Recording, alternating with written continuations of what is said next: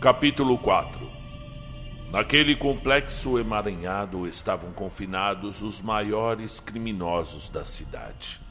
Mas ao pensar que a cidade se tratava de Gotham, o peso das cabeças dos culpados se tornava mais densa. As paredes de Blackgate acumulavam durante anos pensamentos de criminosos que, dia após dia, idealizavam sua vingança. Era desleal que os pensamentos norteados para o bem ou para a reabilitação eram oprimidos pelos demais, que se transformavam em espectros devoradores. O clamor dos presos se modificavam ao sofrer a influência silenciosa e densa daquelas paredes. Ao longo do tempo, os mais perigosos criminosos da cidade foram confinados sobre toneladas de concreto e aço. Quando uma alma chegava ao presídio, restava a esperança. A culpa e a fome de vingança eram cultivadas, mas não raramente o preço por manter esses laivos de penitência dentro de si era a fagulha necessária para que pensamentos opressores fossem alimentados, acariciados e compartilhados. Os homens que chegavam nos pavilhões da prisão, noite após noite, eram comprimidos pela densidade daquela atmosfera. O silêncio, no começo, era entrecotado com soluços angustiados, negação e juras de vingança, negociações consigo mesmo e promessas que não se cumpririam. Os homens aos poucos viravam pedaços de carne pútrida, vivendo as fases do luto sem querer, sem terem perdido o que tinham de melhor, mas ao mesmo tempo o que tinham de melhor estava corrompido, conspurcado, aleijado. O veneno se espalhava lentamente e nada escapava à aura peçonhenta daquele lugar. Blackgate era um labirinto sórdido de pura opressão, vingança e rancor. Entre o mandato do prefeito anterior até os dias atuais, o crescimento nas taxas de prisioneiros foi sensivelmente aumentado. As celas eram recheadas por membros de famílias rivais que brigavam encarnecidamente pelo controle da cidade. Uns matando uns aos outros, vendendo segredos, intimidando cidadãos, corrompendo instituições falidas e traficando drogas. Hoje a prisão, doze anos depois da Lei Harvey Dent, foi entupida de detentores com os maiores crimes que Gotham presenciara. Os que não eram trancados em Harkan acabavam trancafiados na penitenciária de Blackgate. Não se podia negar que o morcego de Gotham também fora o responsável por muitos confinamentos que aconteciam naquele momento. Portanto, era fácil intuir que, mesmo os que não odiavam Batman por terem sido presos por ele, teriam suas mentes compelidas ao ódio gratuito ao Cavaleiro das Trevas, uma vez que os cabeças das gangues eram trancados por Batman. Era de se esperar que seus companheiros e peões comprassem a ideologia vingativa de seus líderes, sem contar que muitos presos chegavam na penitenciária precisando de vários dias na enfermaria. Dentro de Blackgate, as contendas exteriores paravam? Não. As facções e os círculos que lá fora lutavam pela alma de Gotham continuavam fazendo o mesmo jogo e as mesmas coalizões, inclusive corrompendo policiais e agentes penitenciários. Maroni e Falcone continuavam estendendo seus tentáculos, mesmo que por vezes alguns membros tendo que conhecer as celas almofadadas do sanatório. A prisão estava incrustada no mesmo prédio que funcionava o asilo Arkan. Era o mesmo grande, pesado e soturno bloco de concreto, mas a camada cinza dos anos e o próprio clima da cidade fez com que uma espécie de fuligem oleosa cobrisse alguns pontos dos ângulos retos da armação de pedra, que eram os dois blocos de cimento armado. A sujeira da cidade deveria ser menos grudenta e nem sequer manchar tanto a estrutura. Mas naquele ponto a marisia se fazia como uma cola natural, pregando partículas de pó misturada a uma chuva ácida nas muralhas da Bastilha, como o alcatrão, galvanizando o aspecto lúgubre, dando para quem olhasse o prédio a impressão de que ele brotava do chão. Blackgate ficava na extremidade do Golfo de Gotham. De um lado, o rio que corria para o mar, e do outro, uma baía e estaleiro. Mais ou menos na enseada da cadeia era onde o rio se encontrava com o mar. Em dias bons dava para ver a água barrenta e mais escura, dançando e rodopiando, como uma onda acinzentada. Era o encontro do rio de Gotham com o oceano, em convergência. Nos fundos, o sanatório Arkham era mais silencioso e soturno. Árvores e bosques ficavam dentro da propriedade e aos arredores. Vários jardins e praças circundavam o asilo e serviam para os loucos menos perigosos tomarem seus banhos de sol. Mas em Gotham não havia loucos em uma condição para se confiar, e já não havia dias agradáveis há muito tempo. Quem montava guarda no farol da prisão poderia ver com um movimento de pescoço a movimentação no porto, seus navios e suas transportadoras. Poderia ver o outro farol que era mais alto e que nas noites mais densas indicava para os tripulantes das embarcações o lado que deveriam ir. No sudeste, a ponte levava até uma das saídas para a cidade, para um penhasco que abrigava uma velha fundição desativada e mal assombrada para os supersticiosos. Ao nordeste, a cidade se espraiava como um lençol de óleo escuro em um mar aberto. Em Gotham, 30 milhões de almas esperavam por dias melhores. Mas essa conotação soava diferente para as mil almas aprisionadas em Blackgate.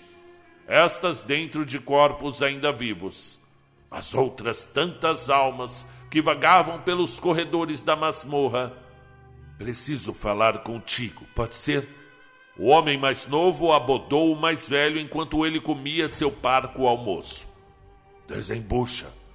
O mais velho tinha sólida constituição física e pele pálida pela falta de sol, mas era facilmente classificado como de sangue ítalo-americano. Tá sabendo o Fred? Disseram que o médico da família dele queria conversar em particular. Acharam que era esquema para soltar ele. Alegar que ele estava ruim das ideias, sabe? O homem mais novo tinha cabelos ruivos e parecia estar sempre esperando um golpe de punição, com aquele ar de ratazana. Mas depois ele foi levado e não viram ele nunca mais. Pois já foi tarde. O homem mais velho levou o pão até a boca e, quando falou, migalhas voaram. Você tem noção do que está acontecendo? Eu estou pensando. Mês passado foi o Devi e antes dele o Ferguson.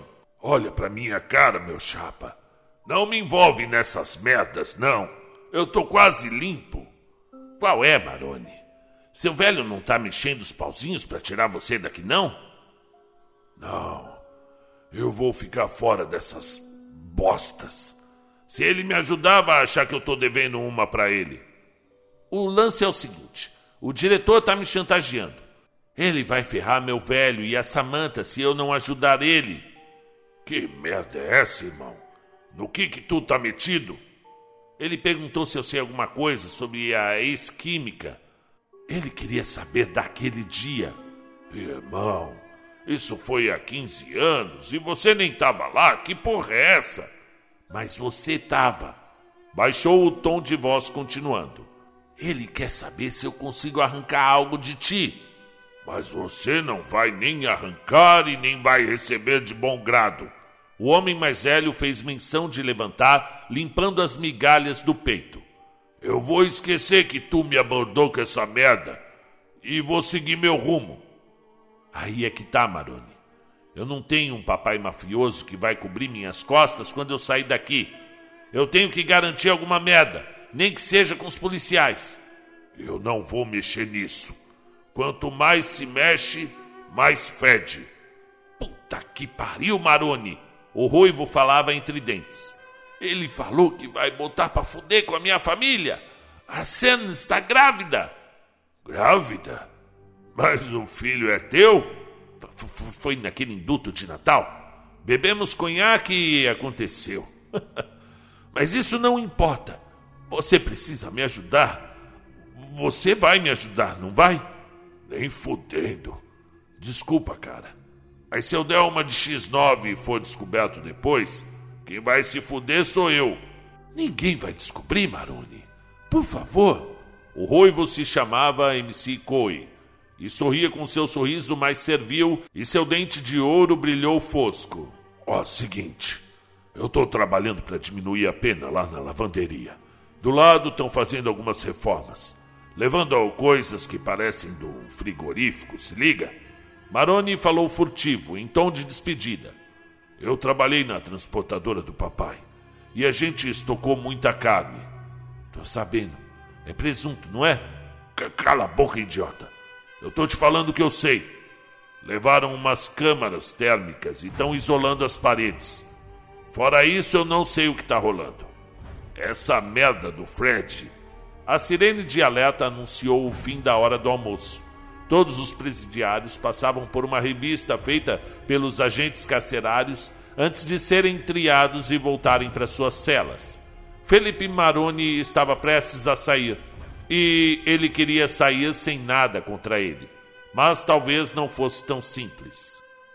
Capítulo 5 Batman não entraria na nave da catedral pela porta da frente. Há muito tempo aprendera o poder da teatralidade. Ele compreendeu que o manto do morcego era muito mais que um adereço ou um componente de sua indumentária negra, negra como a alma das criaturas que rastejavam por Gotham. O morcego se empoleirou em uma das janelas. Sua silhueta era emoldurada pela janela gótica.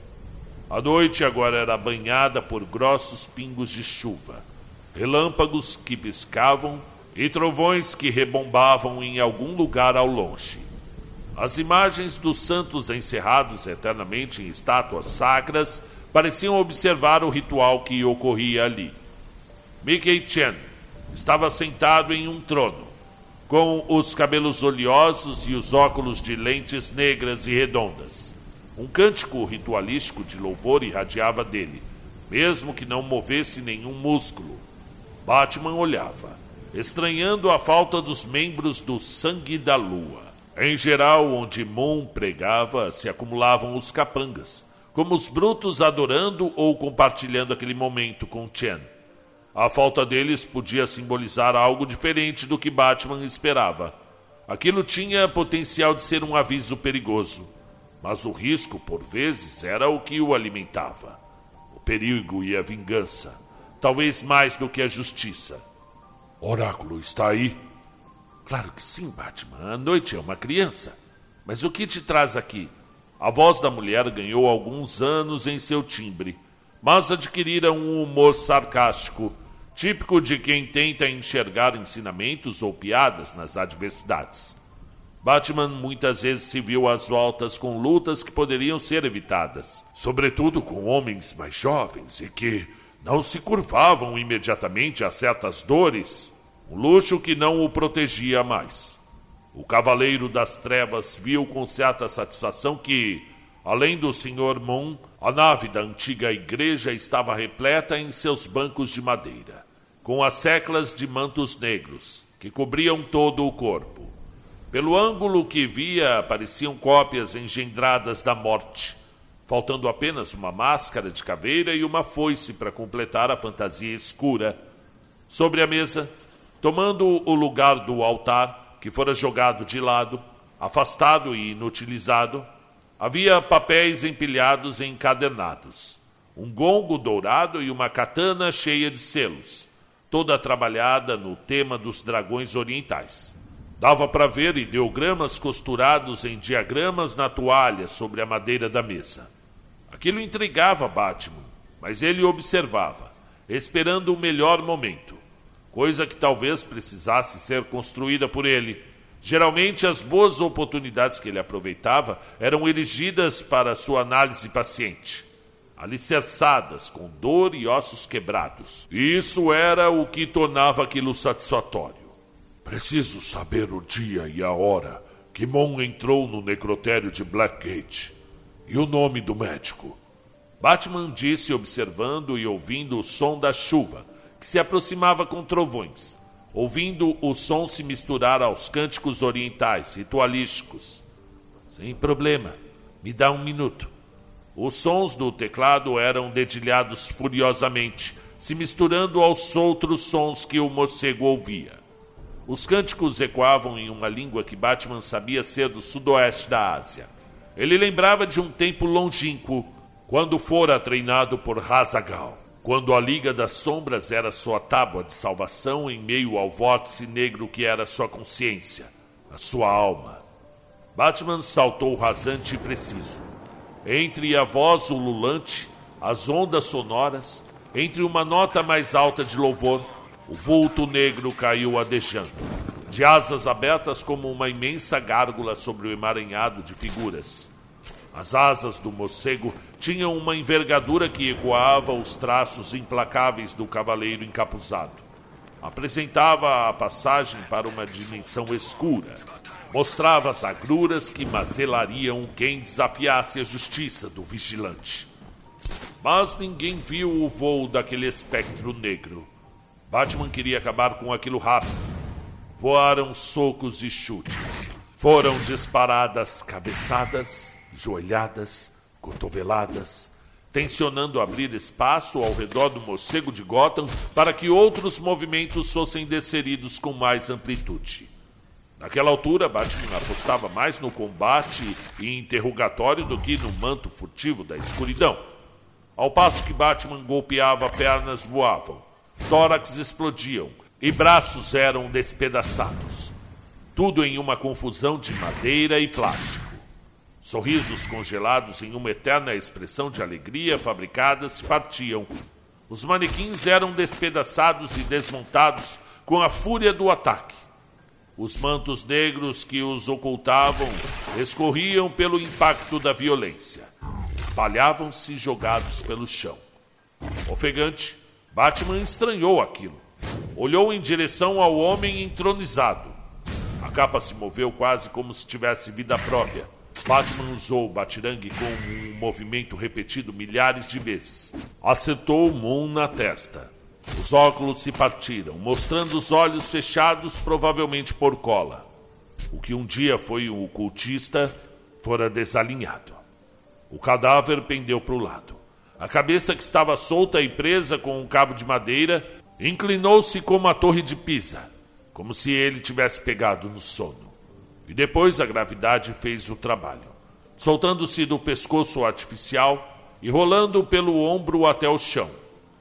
A loucura é como a gravidade. Ele lembrou.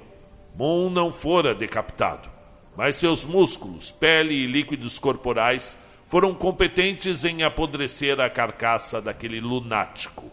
Batman aproximou-se cautelosamente. Analisou a lâmina sobre a mesa e o arranjo dos ideogramas. Cronos, capturado. Ele retirou do cinto de utilidades um spray forense e as digitais foram iluminadas como neon. O Cavaleiro das Trevas já estava pronto para ir embora daquele lugar e talvez interrogar novamente os capangas. Batman, ele entrou no necrotério antes de ontem, às 4h22 da madrugada. O nome do médico é Olivier Bacard. Oráculo fez uma pausa e finalmente completou. O GPS está falando que você está na catedral. Quer reforço?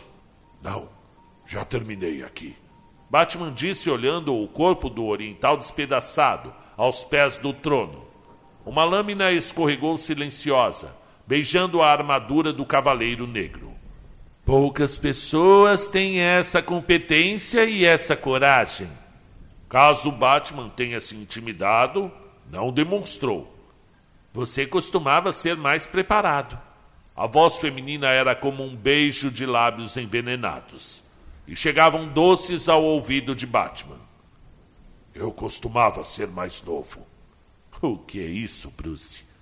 Você sempre será um homem que duvida da própria sombra. Eu vou admitir que isso foi porque você sentiu meu perfume e sabia que era eu quem viria ter contigo. E aliás, pode se virar. Gosto de falar olhando para você. Talia baixou a katana, e enquanto Batman se virava, a capa o acompanhava como a um amante.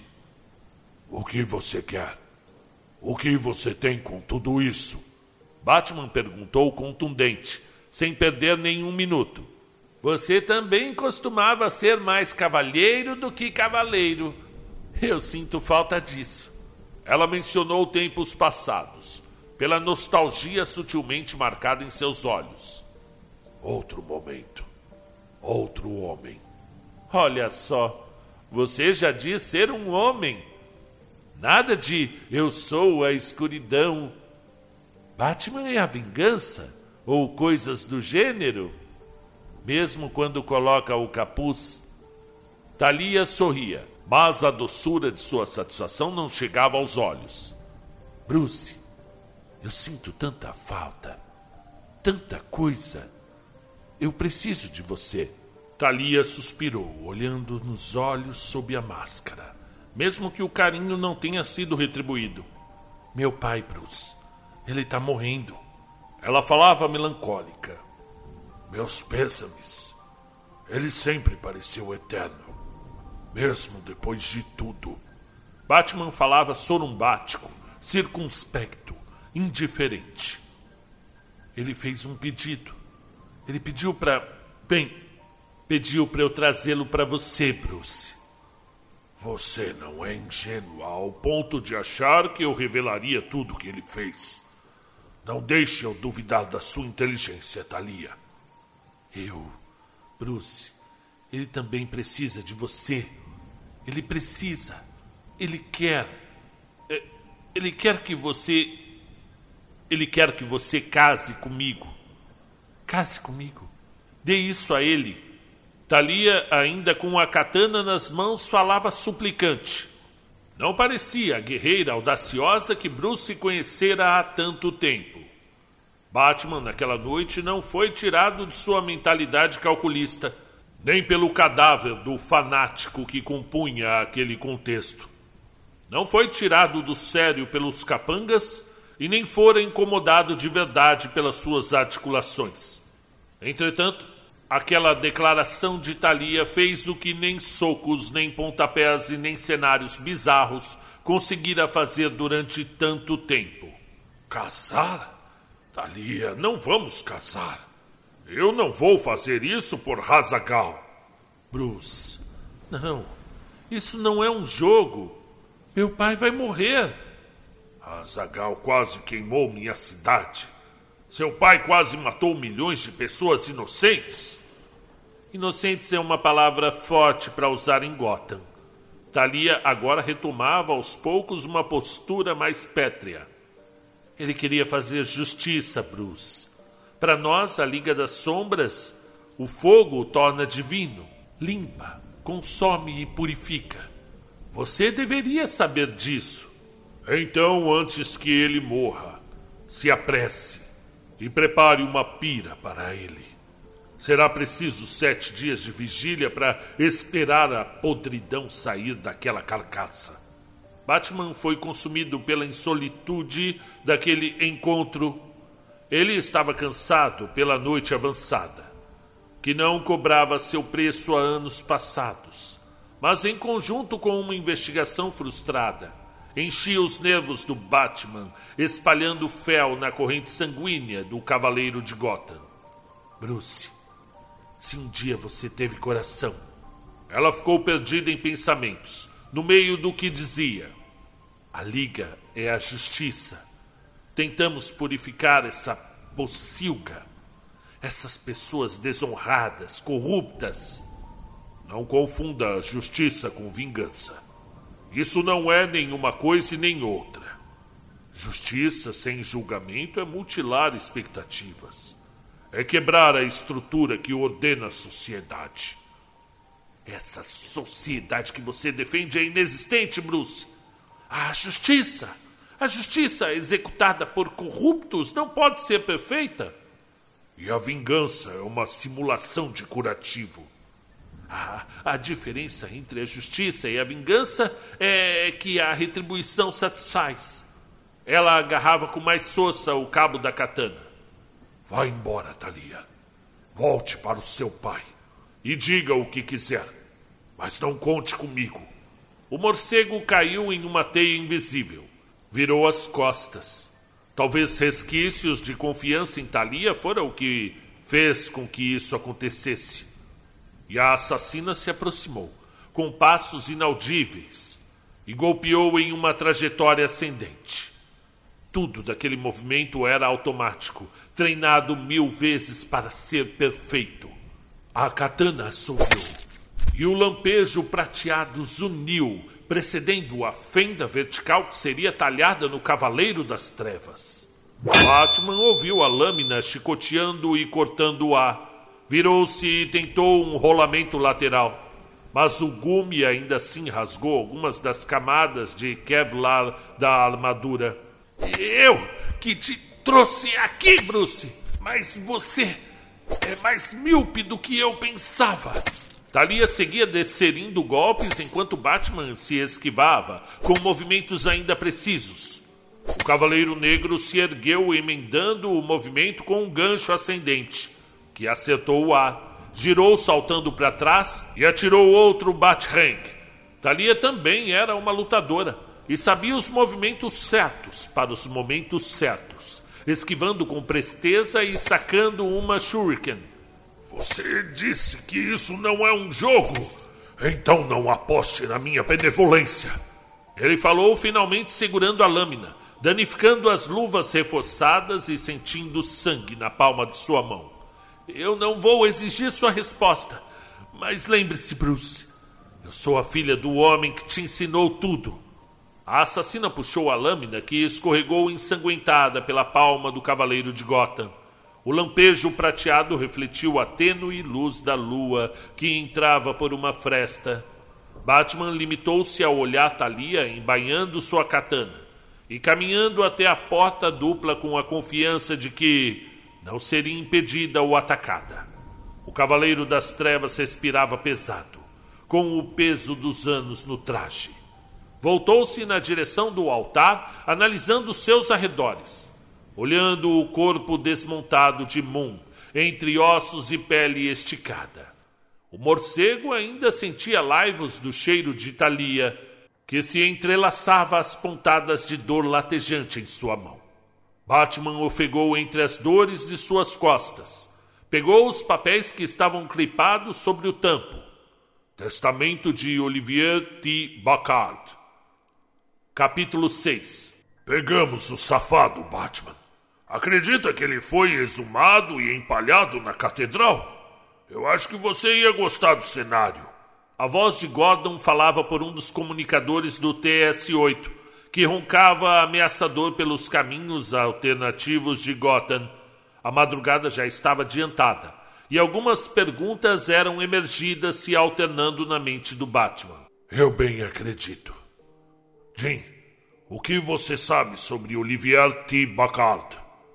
Ah, essa é fácil, camarada. Eu não sei de nada. O comissário era resoluto. Mesmo com idade avançada, a força de sua tenacidade fazia que Gordon tivesse uma energia que inspirava obediência. Deve ser uma característica necessária para comandar os policiais dessa cidade. Eu gosto do olho vivo e faro fino dos policiais de Gotham. Ironizou sarcástico. É a segunda piada que você se dá o luxo de fazer para mim hoje, meu amigo. Essa vida noturna tá te mudando. Não faz ideia do quanto. Batman pensou em voz alta. O cansaço era mais que um detalhe, pontuando as palavras. Descobriu alguma coisa sobre os navios? E sobre as cargas misteriosas? O comissário não deixou de perguntar. Não. Esse trabalho requer atenção especial. Hoje vou. Batman sempre lacônico. Tenho palpites mas rumores não servem para o meu trabalho. É, eu sempre achei que você poderia ser o juiz de Gotham, meu amigo. Eu já sou. E eu odeio isso. Não seja fatalista. Eu vou mandar a Montoya ver umas coisas naquela catedral. Não é uma equipe confiável que está por lá. Você conhece ela, não é? Batman, você tá aí? Alô? Filho de uma puta. Batman, seu desgraçado! Hum, desligou. Até aqui eu fico na merda. O caminho geralmente se apresentava como uma trilha na floresta que circundava uma parte de Gotham. O Batmóvel não sofreria com um terreno acidentado como aqueles, ainda mais quando os sulcos e gretas tinham sido feitos de um jeito específico pelas empresas Wayne, que há alguns anos havia ganhado a concorrência para explorar sustentavelmente aquela mata, a cortina de fumaça perfeita para ocultar os caminhos. Os caminhos que Batman usava para entrar por uma das dezenas de passagens até a Batcaverna. O som do toque do motor, em conjunto com as pedrinhas que eram arremessadas pelos pneus do TS-8, fazia Batman se perder em devaneios e quase entrar em um estado de meditação. Foi tirado de sua letargia quando os computadores do carro alertaram a entrada da Batcaverna e o som da queda d'água martelou o teto titânico do móvel negro. O motor, mesmo funcionando no seu modo furtivo, ecoava nas paredes que levavam até a plataforma na qual ficava estacionado. Batman ergueu a porta e desceu, como se saísse de um casulo. Retirou as luvas e a máscara, olhos pesados e com a tinta negra ao redor das pálpebras. Jogou o capuz sobre uma mesa de ofícios e suspirou, reabastecendo o tanque do TS-8. Patrão Bruce, voltou mais cedo hoje? Algum problema? Alfred descia dessa vez pelo elevador, trazendo uma bandeja com a tampa prateada e semisférica. Olivier Bacard, preciso saber tudo o que puder sobre ele. Batman dizia sem olhar para o modomo, que já colocava a bandeja sobre a mesa de ofícios. Eu nunca ouvi falar, mas não sou eu quem quer saber. Então não faz diferença para mim. Mas me diga, patrão, Devo entender que o senhor está de mau humor? Deveria estar? Fui cotejado hoje, Alfred. Na verdade, não foi um flerte. Foi mais um protocolo. Um ritual, contratual. Ainda sem olhar para Alfred, Bruce retirou a mangueira de combustível do carro e suspirou mais por achar o que tinha dito como uma piada de péssimo gosto. Talia Agal me fez uma oferta de casamento. Dois segundos depois tentou me matar. Haas está morrendo, segundo ela. Ora, patrão, ela fez exatamente as duas coisas que ela faz de melhor. A senhorita Gal era menos previsível. É, sobre o pedido especificamente, foi uma oferta natural para o senhor. Temo que o senhor tenha desdenhado, se posso adivinhar. Ora, patrão Bruce, Olhe para o Senhor, não será jovem para sempre. Eu já não sou jovem desde os oito anos, Alfred. O senhor não cresceu, patrão. Apenas tem dinheiro. Já tive mais. Mas você fica me pedindo aumento, indo para Veneza, comprando. Uh, o quê? Chapéus? Veja, patrão. Thalia é adorável e, pelo que eu lembro, o senhor também achou durante algum tempo. E veja, ela ainda é muito bela. Na, na, verdade, parece que passaram apenas alguns dias desde aquele tempo. Os anos foram generosos com ela. Chega, Alfred. Fui à Catedral de Gotham essa noite e ela estava me esperando. Usou como chamariz o cadáver do Moon, armou todo o cenário e me atacou. Aqui e aqui. Bruce falava mostrando as lascas sulcadas no traje e mostrando a mão escoriada. Ela também deixou um testamento desse tal Bacard. Estou fazendo um upload para o computador de fotos que tirei das digitais que eu colhi. Em primeiro lugar, Thalia é muito parecida com o senhor. Talvez vocês pudessem trocar uma ou duas sugestões de formas de encarar problemas. O pai dela está morrendo e ela pede um homem vestido de morcego em casamento. Alfred fazia muxoxos de desaprovação caricatas. Em segundo lugar, patrão, agora que eu estou pensando, tinha um Bacardi que estava sendo consultor de obras na cidade. Ele estava dando entrevistas em um programa na televisão outro dia. Ótimo. Vou dar uma olhada no YouTube. Que afinal é um ótimo lugar para começar uma investigação fidedigna. o senhor já foi melhor, patrão. Pensa que só você pode fazer observações sarcásticas? Bruce falou desconectando o peitoral de sua roupa, deixando-o à pressão das articulações muito mais relaxadas. E mesmo no frio úmido da caverna, ele suava e ofegava. Capítulo 7 Muito atencioso de sua parte comparecer à reunião, Sr. Wayne. Ficamos todos lisonjeados. Um dos homens engravatados disse com um sorriso amanteigado, sob o bigode grisalho. Bruce sorria com seu sorriso plástico, sem deixar de perceber a quantidade de mesmice que havia nos olhares. Naqueles homens sentados em volta da mesma mesa, com os mesmos ternos dos mesmos assuntos. Fazia meses que Bruce não frequentava aquelas reuniões, e ele se perguntava se eram todas tão maçantes ou se faziam aquele estúpido ritual apenas quando ele estava presente. Talvez uma homenagem. Talvez fosse a maneira que encontraram de fazer com que ele demorasse a retornar, tão entediado que ficava. Senhor Wayne, Lúcius falou em um tom de saudação, sentando ao lado do seu patrão, colocando uma pasta sob o tampo de pau-brasil. Bons tempos trazem nosso patrão turista até o humilde agrupamento de plebeus? Ventos me levam por lugares estranhos, Lúcius. Pena que estranhos nem sempre querem dizer agradáveis.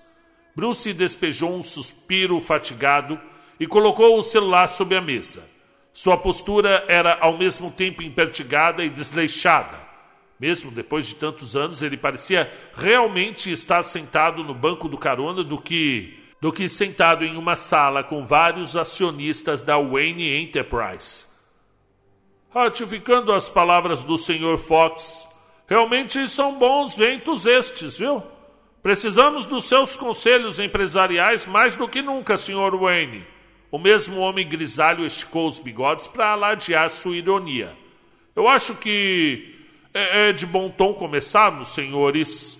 Não precisamos deixar o ocupado senhor Wayne fora da cama uma hora dessas. É, certamente, velhos decrépitos devem entediá-lo. Os outros diretores se limitaram a sorrir amareladamente e a menear as cabeças como em uma coreografia de pássaros adestrados. Eu gostaria, Sr. Wells, de entender os números. Os relatórios que andei recebendo são cheios de palavrórios, números e uma terminologia que parece objetivar que eu não as compreenda. As luzes se apagaram para que a projeção fosse feita no centro da mesa. Aquela inovação de maquete 3D havia sido algo que se incorporou ao leque de soluções de pequeno porte feitas pelo próprio Bruce. A realidade aumentada e manipulável era elegante e substituía o uso de equipamento defasado e menos excitante do que dispositivos concorrentes. Mas naquele momento Bruce gostaria que as luzes estivessem acesas, para que ele pudesse ver os rostos ruborizados de seus conselheiros tão diligentes. Veja, Sr. Wayne, essa projeção mostra uma queda vertiginosa no valor das ações. Pouca gente quer investir ou, ou confiar em uma empresa matriz com, de uma cidade que enfrenta diariamente problema com roubo, corrupção, vandalismo e funcionários com medos noturnos, disse Bruce em devaneios. O que o senhor disse? O senhor Wells perguntou. Noturnos. Os problemas são noturnos e não diários. Bruce falou voltando ao presente. É, sim, sim, senhor. É, vamos deixar a semântica para lá. O, que queremos dizer é que, bem, já faz alguns anos que o senhor não hesita em gastar milhões para reformar a cidade e para ser palco da guerra particular desses palhaços mascarados. Desenvolva, Sr. Wells. Seu raciocínio é intrigante. Bruce mostrava sinceridade genuína através de seu tom de voz, encorajando o homem a continuar. É, bem, os gráficos mostram por si só a minha verdade. Wells agora parecia um tigre que via uma presa indefesa. O Batman não nos ajuda em nada. Pelo que vejo, carros são danificados, postes arrancados, coisas explodem, inocentes morrem ou ficam feridos, e isso tudo em uma taxa muito maior do que a média nacional. A bolsa de valores é fechada ao menos uma vez por mês por alarmes falsos, e quando são verdadeiros, o dinheiro é torrado e roubado. Pessoas escapam por um fio, ou, ou não, e, e indenizações precisam ser pagas. Wells apresentou seu ponto de vista quase sem respirar, na tentativa de soar convincente. Ora, Wells, você está realmente insinuando que as empresas do Sr. Wayne são prejudicadas com isso? Ao meu ver, as empresas têm contratos milionários com a prefeitura de Gotham, e isso é mais trabalho para nós, mais reconstruções, mais infraestrutura e, por conseguinte, mais dinheiro. Ah, Sr. Fox, não seja ingênuo. O senhor sabe que o problema aqui é a má reputação das empresas. Existem pessoas que acreditam que nós patrocinamos o Batman para que depois arrumemos os remendos só para ele quebrar tudo de novo. É um ciclo vicioso, disse então calado o Sr. Stone. Nossas empresas, digo, as empresas do Sr. Wayne, têm uma tarefa difícil, ao meu ver. Quando todos pensavam que fora um comentário solto de Stone, ele continuou. Essa é uma suspeita bem fundamentada. Nos últimos anos, fomos responsáveis pelas obras de Blackgate e, e pela reforma do Harkham, e, e não podemos negar que as fugas aconteceram nesse período. Foram depois desse período, Stone. Bruce respondeu rapidamente.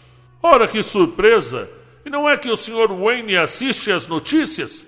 Wells observou com cinismo. O que está em questão aqui é se adoramos o serviço eterno que o Batman nos dá ou se odiamos essa desconfiança do povo. Lúcius perguntou com inocência simulada e exagerada. Não, Sr. Fox. O nosso problema aqui é simples. Mais do que o senhor pensa. O, o prefeito está realmente querendo cortar laços com as empresas Wayne.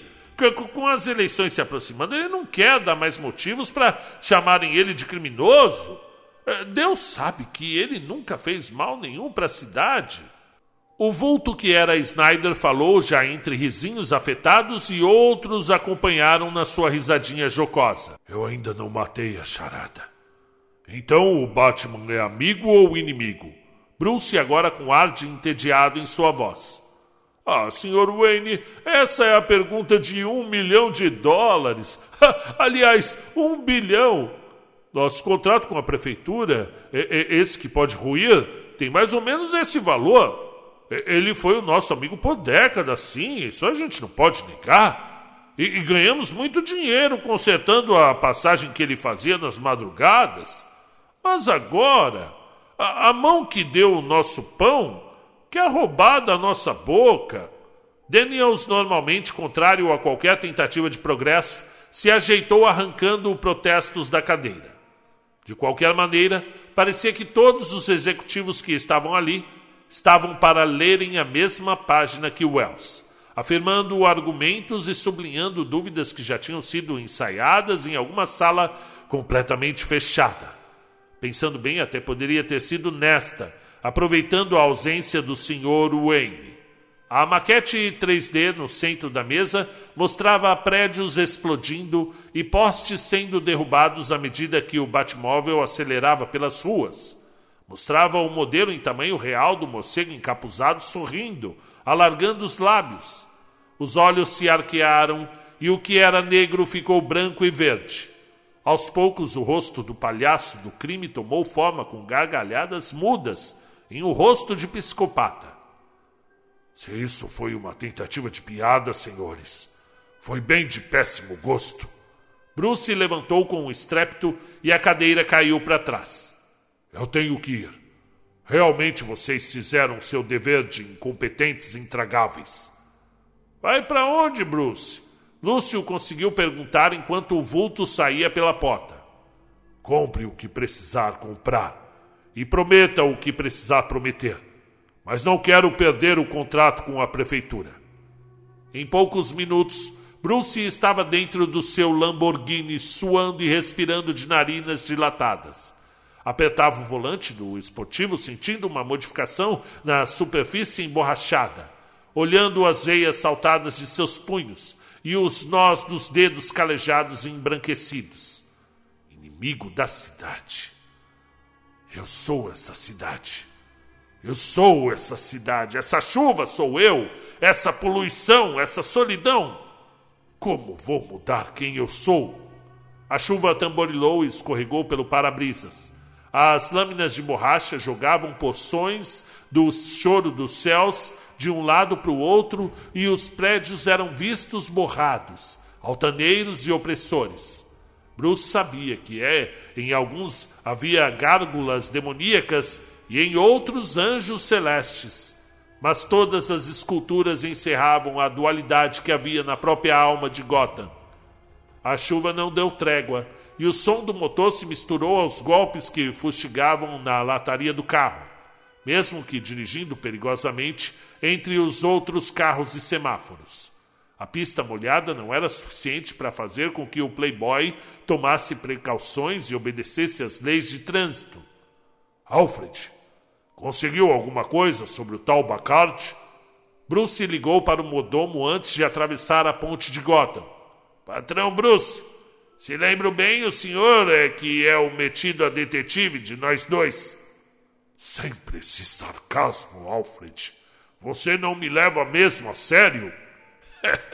Essa é certamente a boa parte desse emprego, patrão. Sobre você ser o eterno responsável por um homem adulto que gasta dinheiro demais. Não perca o foco. Olivier Bacart. Quem é ele? Estou acordado desde ontem. Minha cabeça dói. Bacard? Bom, ele é um engenheiro, senhor. É de uma multinacional. Também trata das relações públicas e econômicas dessa mesma empresa. Como se fosse eu, sabe? Acumulando funções. Mas deve ser só um menino de recados do Bruce dele. Por favor, Alfred. Reclamações para depois. Mas eu realmente preciso saber quem ele é. Bruce pontuou sua voz com uma aresta de insatisfação. Me diga pelo menos que empresa é essa. É a LexCorp, patrão. Por essa eu não esperava. Tenho que fazer umas pesquisas na caverna, então. Senhor, seus brinquedos não vão sair daqui. Seja menos impulsivo. Eu achei que sua frase inconsequente já tinha acabado. Alfred ouviu quando o carro cantou pneu. E eu devo dizer que eu preciso de um favor, senhor patrão. Eu estou olhando aqui as prateleiras. Me traz algumas gramas de salsa. Pode ser coentro. O nosso estoque se foi no jantar passado. Ainda está no meio da manhã, Alfred. Algo me diz que isso não é problema para o senhor. Bruce respondeu o gracejo com voz etérea, tentando pensar em quais seriam os próximos passos. Patrão Bruce, voltando ao tal Bacardi, ele está na cidade, em uma visita. Adivinha onde? Wayne Biotech. Finalmente, uma informação que justifica o seu salário.